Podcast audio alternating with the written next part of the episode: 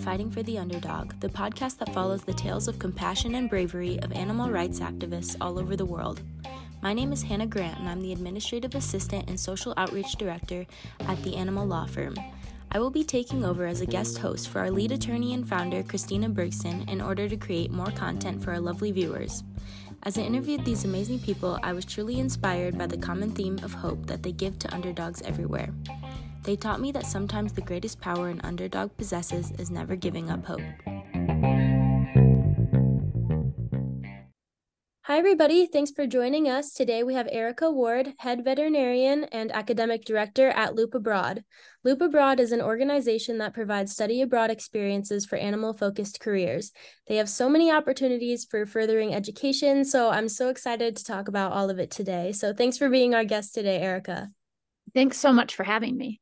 Of course. Well, we can just dive right in then. Can you tell us a little bit about your organization and what you do there? Sure. So, Loop Abroad is a veterinary and conservation based study abroad organization, and we provide in person as well as virtual study abroad opportunities across the globe. And we support local organizations that promote conservation, veterinary outreach, and positive animal welfare. And I am our academic director and head veterinarian and I wear many hats with Loop Abroad. I love that I get to teach some of our elephant medicine, wildlife, and companion animal programs.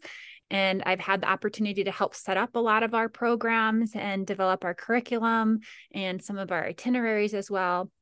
I also work with our School of Record, University of Findlay, to create opportunities for students to get credit for participating in our programs. And I help train our program veterinary leaders. And most recently, I've been paying a big, playing a bigger role in our faculty led programs. Okay, great. Who would you say is the target audience for your programs?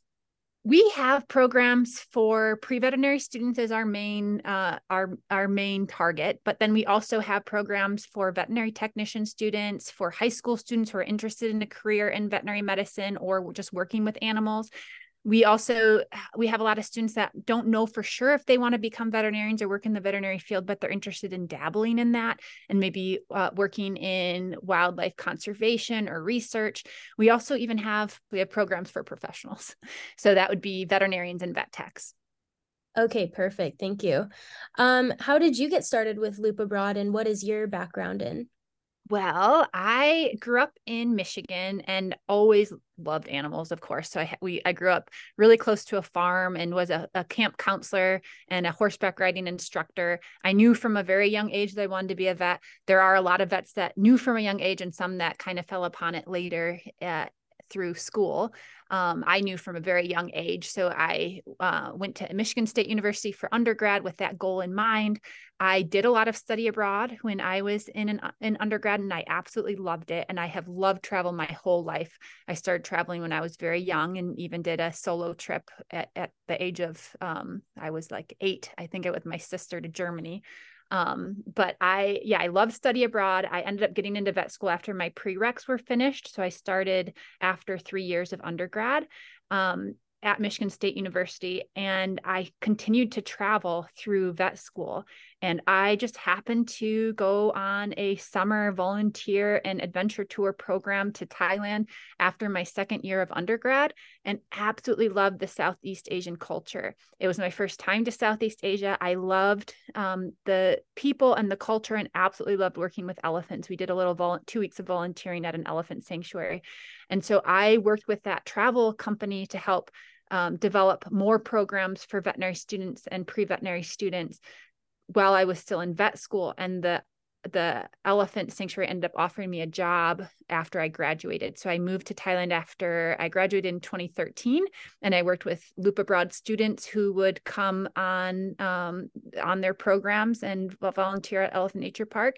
And then in 2016, I was offered a position to work for Loop Abroad full time, and it was just a really great opportunity.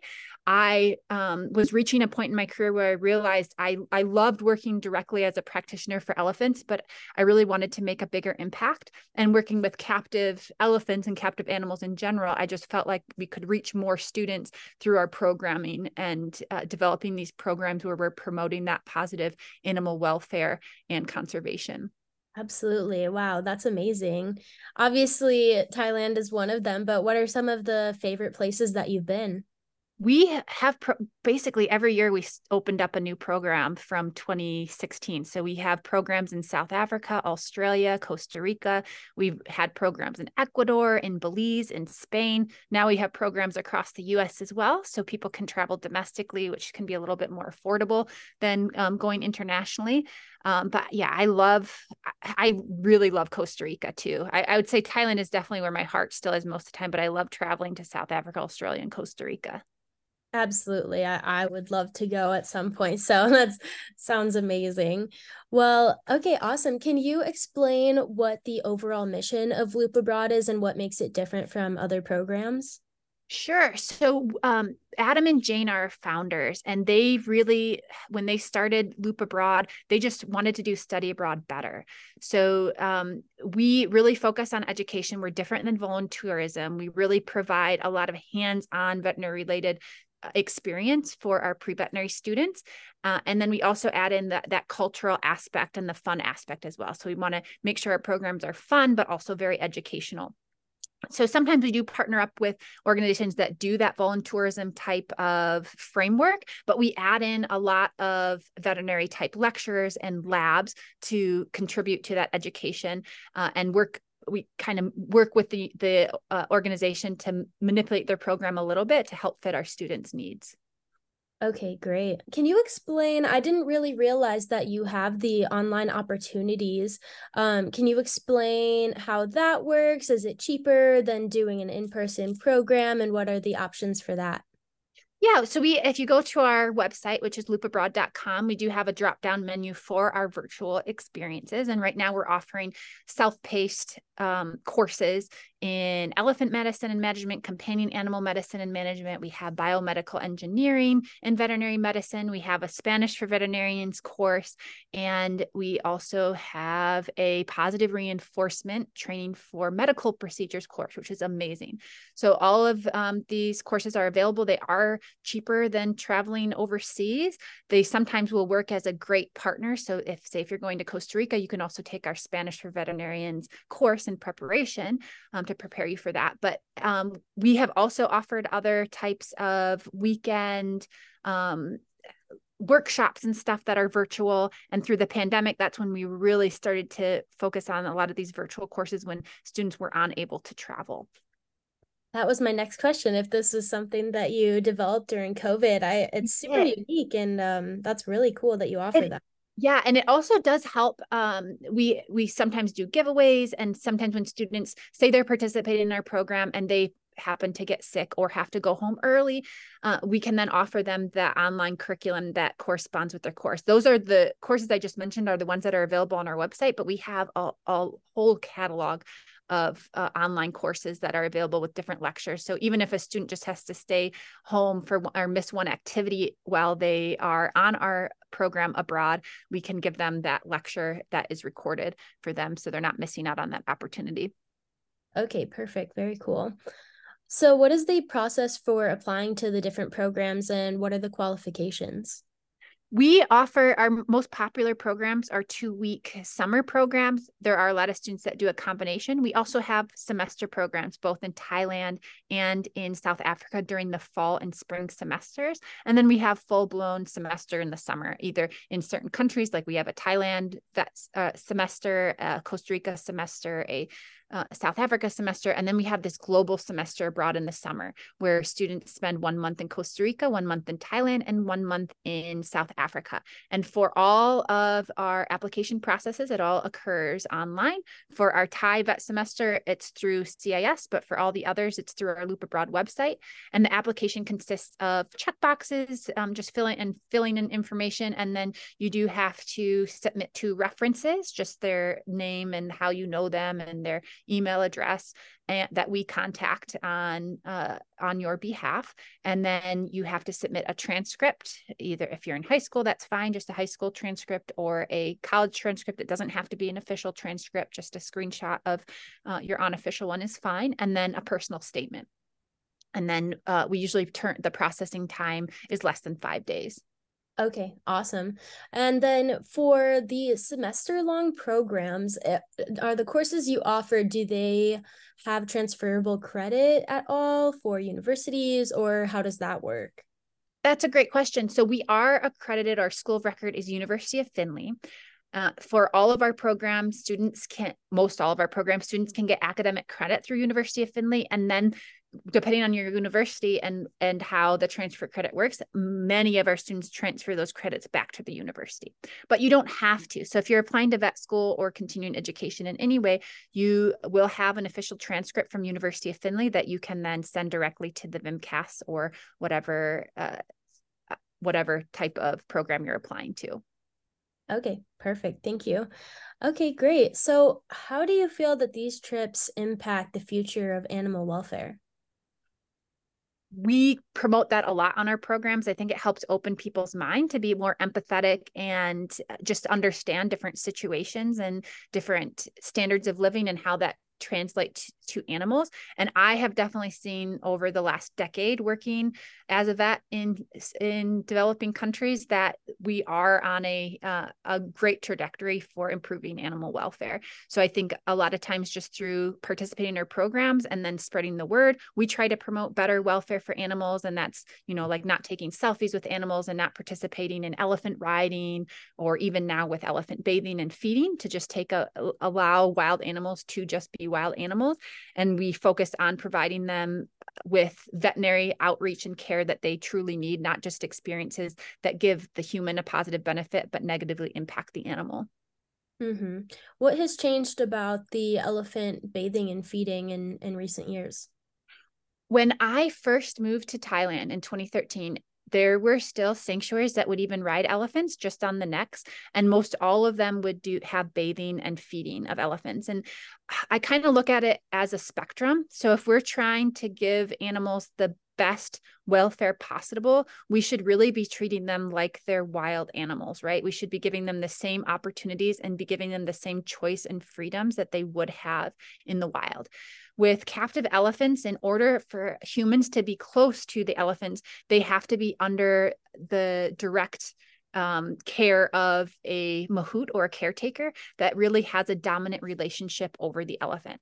So even when you're doing something like bathing them in the river or feeding them and handing them their food, sometimes they have opinions. And so the elephant might not want to eat that piece of watermelon. They might want to eat all of their mango first or something, or all their bananas first. And when they're bathing in the river, they can certainly go underwater and bathe and bathe themselves. They don't need someone um, there throwing buckets of water at them. And there have been, um, not with any of our programs, but just with in tourism in Thailand in general, it's not always a safe situation. So sometimes elephants really do express their feelings and have knocked people over and just shown that they don't tip they don't like people petting their head or hugging their trunk or kissing them or um, you know ha- making them stand there while you throw water or feeding them one little piece of fruit at a time they rather just take the whole bunch so i think we've just learned and we've kind of uh, evolved a little bit through what our animal welfare standards are for elephants and just to progress in that way. And it really started to happen right before the pandemic. And I feel like the pandemic opened up a opportunity for more elephant sanctuaries and elephant uh, uh, just facilities in general to start to be okay with some of these ideas. And when they reopened up after the pandemic, they set forth these rules. Mm-hmm, absolutely. Kind of on that note, I'm sure this is a common question that you get. How do you ensure the safety of students who are on trips, and what are your precautions for that? We have a lot of safety standards. Um, we work with professionals in the field, like experts within the field to know. I personally, working with elephants, have um, really strong safety standards in general. I prefer when we're doing medical procedures and people that do um, medical work with me with elephants, we prefer to train the elephants to voluntarily participate in their medical procedures through positive reinforcement training in protected contact. And that's where there's a barrier between you and the elephant. So anytime I'm working with a bull elephant or even um, female elephants that need footwork, it's much safer uh, for the caretakers and for the veterinary staff and the students if there's a barrier between the elephant and the humans and then the elephants are asked to present a body part whether it's an ear for a blood sample or to present their foot up on a bar so that we can take a look at their feet. And then um, they will keep that body part there while we do whatever work we need to do in exchange for bananas or other treats that they enjoy. And the elephants know that at any point they can walk away. They don't need to be aggressive towards us. They can walk away to the other um, on their side of the barrier, and there's not going to be any punishment for that. And uh, through working as a veterinarian in Thailand and uh, working with elephants, I have definitely noticed that sometimes, even in free contact where there's no barrier between the elephant and yourself, some elephants will be very, very nervous about having certain procedures done. And often it's because they're being forced to do it and they don't really understand what's going on. They just know that they're being forced to stand still and don't have any say in what you're about to do. But if it can be their choice, even something like taking a blood sample or standing still for an injection, they're willing to do it because they know that they can walk away if that makes sense. It kind of it's a strange um, thing to wrap your head around, but it really, really works. I've seen elephants that are extremely dangerous to try to do footwork on in free contact, but when you train in protective contact, they're superstars. They'll hold their foot there. They'll let you do even um, somewhat painful things if they have an ulcer that you need to clean or something, but they are just amazingly cooperative when they are given that choice and freedom. Absolutely. Um, obviously, positive uh, reinforcement and optional treatment is being used a lot in zoos in the US. Is that something that you're seeing in other countries? And how do they respond to you wanting to use this format of treating animals? It's really catching on. In the beginning, it was very difficult. Um, and you have to think about the culture as well. So, we in uh, North America and Europe started doing the positive reinforcement training for elephants kind of late in the game. And the AZA made those recommendations based on animal welfare needs. So elephants were not being treated fairly and um, were actually being abused in captivity, being beaten up so that that dominance can be established with the the caretaker of the elephant and the elephant. And also because it was dangerous for the humans. So some humans were being crushed or very severely injured or even killed by elephants. So it was a, a decision made by the AZA to protect the humans humans and also to provide better welfare for the elephants. And it was kind of my, my belief is that it was um, my understanding is that it stemmed from training marine mammals. So training dolphins and whales because you can't really force a dolphin to do something you know like they're in their world when they're in the water. So we have to use positive reinforcement with the dolphins and then that was extrapolated to uh, elephants to work with them in that way um, in Asia, I found when we first started, at least in the areas where I was working in Thailand, when um, we first started to introduce this, it was kind of not really well accepted and kind of laughed at sometimes, especially in the early training of the process, because the Thai people feel really strongly. They've worked with elephants for thousands and thousands of years, much longer than we have in the Western world. They've they've worked with these elephants um, for millennia, and they always had this relationship where they're dominant over the elephant. And now we're switching it, where now the elephant and the human have to work side hand in hand without one being more dominant over the other. Um, and I would sometimes get the feedback of like, oh, we don't need to do positive reinforcement because we know how to control the elephant. But that wasn't the main goal. The main goal is to provide better welfare for the animal. I know we can control them, but is that really good for their welfare and um, even safe for us? Because even even within mahouts, they're in in certain places i mean it can be a very dangerous job when you're working with the bull elephant that that is very strong and can just be inherently dangerous just with how much strength they have. Absolutely. Yeah that makes sense. Well how do you feel when you go to other countries? Are people welcoming to you in the program overall? And how do you build relationships with people there Oh yeah, I mean, so that was in the beginning of introducing positive reinforcement, uh, and that was more so when I was a veterinarian working um, in Thailand. But with our programs, we work hand in hand with the organizations. We help them; they help us um, as well. They are usually very enthusiastic about about teaching students as well and opening up um, their facility so that they can also promote their missions. And um, education is usually a really big one for a lot of the organizations. So um, promoting what their missions are and then our students taking that back home and sharing it with others and that sort of thing. So i have you know we've mostly been welcomed with open arms no matter where we go.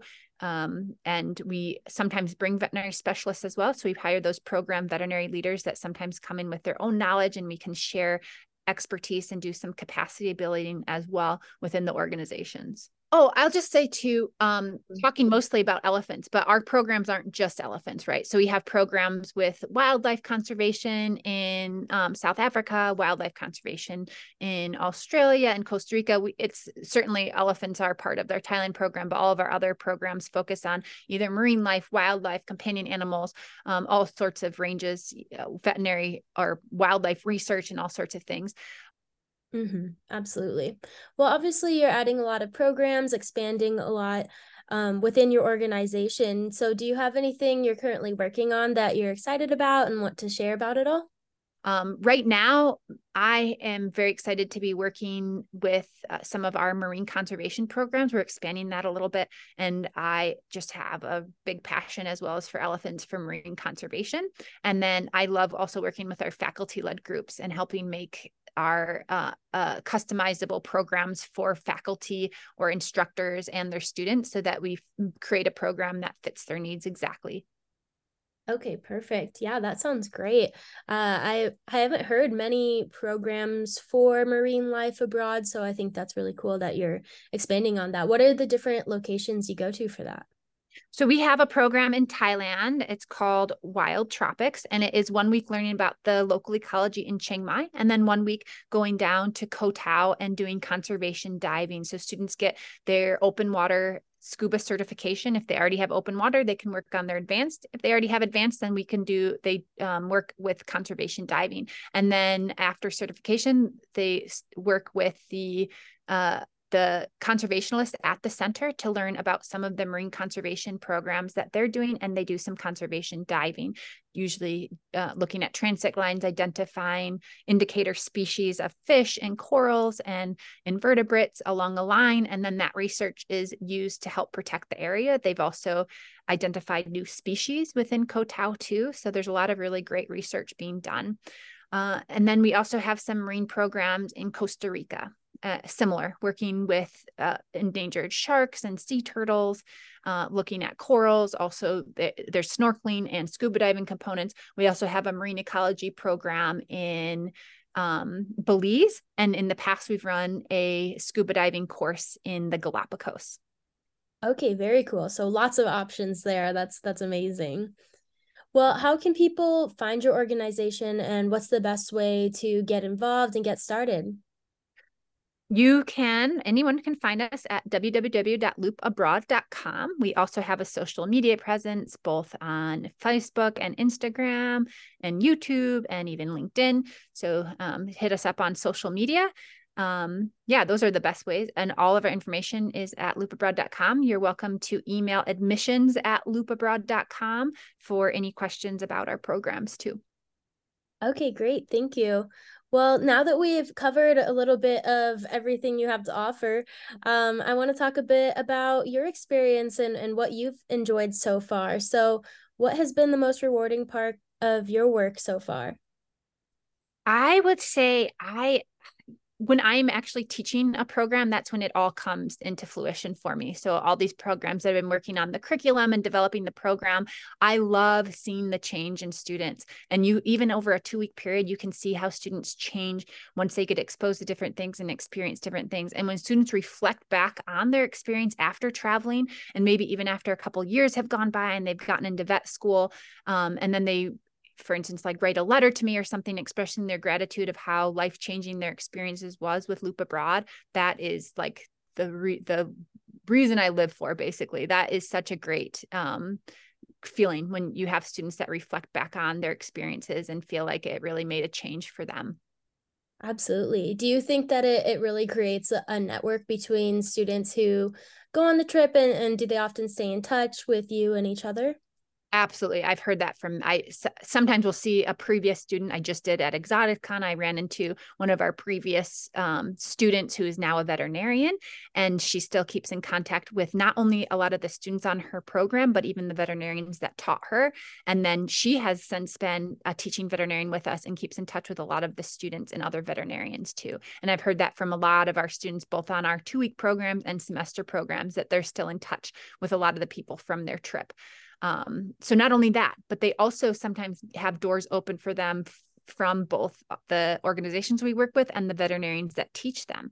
So they might go and do an externship once they're in veterinary school with that veterinarian that taught them at the practice that they work at, at the zoo that they work at, or they might come back to be a research assistant at our marine conservation organization. So yeah, there's lots of ways that I think uh, students stay connected both with each other, with the veterinarians, and with the host organizations that they work with. Yeah, that's amazing. I mean, just forming those connections it's so important for future careers and and such, especially if that's, you know, what you want to be doing. So that's amazing. Um okay, awesome. Well, what is one thing that you have experienced on the job that you didn't expect? I'll say that when I first started working with Loop Abroad full time in 2016, I had no idea that it was going to expand to be what it is today and how many students we've reached. Uh, Loop Abroad, it's our 10 year anniversary this coming year. We're having a big alumni trip for students going to Thailand, uh, our previous students, so um, alums of our program in Thailand, and just how many countries we've um, expanded to, how many different organizations we work with, how many students we have. Okay, great. Well, obviously, I'm sure that with talking to so many different people, going to so many different countries, you run into a lot of misconceptions, especially in animal welfare. There's, you know, a million out there, but one is one common misunderstanding about your organization or just the industry in general? I for Loop Abroad, I we sometimes run into advisors that don't know very much about Loop Abroad and they just assume that we're a volunteerism organization or just like a glorified volunteer pay to volunteer type trip. But we really do value educating our students and providing them with quality veterinary hours and opportunities um and yeah so i always love when i get the opportunity to talk to someone who previously didn't know about us or had a misconception about us so i can let them know what we really live for and what we really uh, provide for our students. Mm-hmm. absolutely. Okay great. Well what is one important lesson that your career has taught you so far? The power of your voice and how as a veterinary professional you have to lead by example and sometimes that um, you know that has to start with you.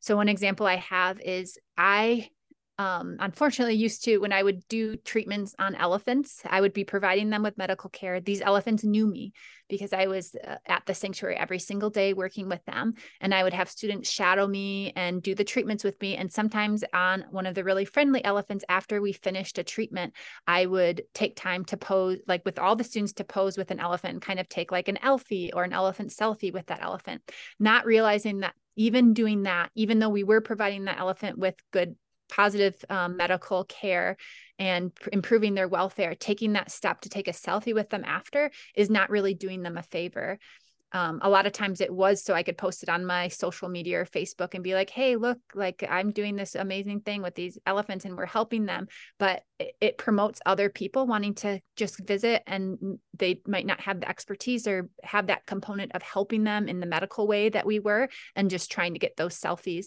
with the elephants, which is then impeding on their freedom and um, their ability to just do what they want during the day. And so it was a really big wake up call for me when I realized that I was con- potentially contributing to more people taking wildlife selfies or selfies with wild species. Uh, and so I went through and I deleted all of the wildlife selfies I had, and most all of them were animals that I had helped uh, or provided some type of veterinary outreach care to but i really think the change happens within us and now i promote our students and encourage them uh, it's okay to take candid photos or actually show what you're doing but not to take a wildlife selfie with animals Mm-hmm, absolutely. Well, what are some good alternatives? Obviously, I guess you mentioned some candid shots, but for just um, reaching people who are interested in entering this field versus just glorifying you know, visiting animals just for fun or for the experience. Uh, there's tons of opportunities during our programs to take appropriate photos, but I don't think that we should extend the amount of time we're handling an animal or um, even doing care to them to to extend that time so that we can get those selfies for Facebook. I think the candid photos are great. You can also write about your experiences and put just some candid photos or just pictures of the animals that you worked with on there. Um, but the pictures themselves can very easily be taken out of context. And um, yeah, I, I I don't think that there's a problem in visiting. I do think when people take the opportunity to to um, travel, that they should do take the time to research and make sure that they're not participating in anything that's going to exploit those those animals. Um, and but visiting a place that provides care to wildlife animals, I think, is totally fine. Just not um, impeding on their freedoms. Mm-hmm, absolutely, and I'm sure making sure you're visiting ethical places that are treating their animals well. Obviously, that comes with research, but yeah. Okay, great. Well, we've made it to my cheesy question. You know, working in animal welfare, I like to, you know, shed a little positive light out there. So, do you have any tips for making the world a better place? In general making the world a better place i think just the main thing that every single person can do is just try to be kind and empathetic to others. But if we're looking at uh, more of an animal welfare standard and just like life in general i really do think reducing the amount of meat that and animal products that we consume can make a huge difference. And trying to eat locally grown fruit and vegetables and better yet if they're organic. And if you're traveling like we just mentioned do your research to make sure you're not exploiting animals or participating in any activities that are harmful to local ecosystems. And then the a big thing we can do is vote for people in leadership who promote animal welfare and conservation Absolutely. I think that's all great advice. So thanks for mentioning that. Well, wrapping up a bit, what are some of the biggest things you're looking forward to in the future? I am looking forward to continuing to provide quality opportunities for students wishing to pursue a career in veterinary medicine and conservation. And what is the best way for our listeners to support you and support your organization? I would say again, follow us on social media, visit our website, share our programs with friends that may be interested in traveling with us, and check out the organizations that we partner with. Okay, perfect. Thank you. Well, is there anything you'd like our audience to know that I haven't thought to ask you? Well, not so much about Loop Abroad, but I just wanted to throw it out there too that I'm also the executive director of a nonprofit organization called Wildlife and Animal Welfare Institute. We are tied very closely together with Loop Abroad and a lot of our missions and the projects we work on together. Um, and that's dedicated to the preservation and provision of medical care to wildlife and animals around the world. And I'm not very good at updating our Facebook page, but you can search WAWI Outreach, W A W I Outreach on Facebook. And you can also follow me on Instagram and Facebook. Okay, great. And do you think that's the best way to support you and your nonprofit as well? Yeah, I, I really um we work very closely with Loop Abroad. Um, but yeah, if we've helped with some of the um, funding like on a minimal way but some, some funding with uh, different tragedies that has happened uh, around the world with animals and animal welfare. Um, I do a lot of my personal outreach when I travel through WAWI um, by providing medical care and equipment and veterinary care to a lot of the animals that we see. Uh, we've also done a couple different research projects through WAWI and involved our students in that as well. Okay, perfect. Yeah, that sounds amazing. So thanks for mentioning that. I'm sorry that I didn't mention it sooner. So oh, okay. yeah. yeah, super cool. Well, thank you so much for joining me today. I feel like we crammed so much into a short amount of time and um I'm glad that we got a good overview of all the programs and the amazing things that you offer at Loop Abroad. So thanks so much for joining me. You're welcome.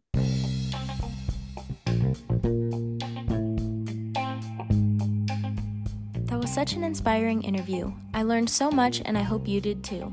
If you were moved as much as I was and want to support this amazing organization, please visit our website at theanimallawfirm.com and check out our merch page as all profits from merchandise go towards supporting the guests on the show. Or follow the links to donate to this organization directly. If you want to support the podcast, please share us on social media and give us a five star review. Anything helps. Thanks again for tuning in. Until next time, fellow underdogs.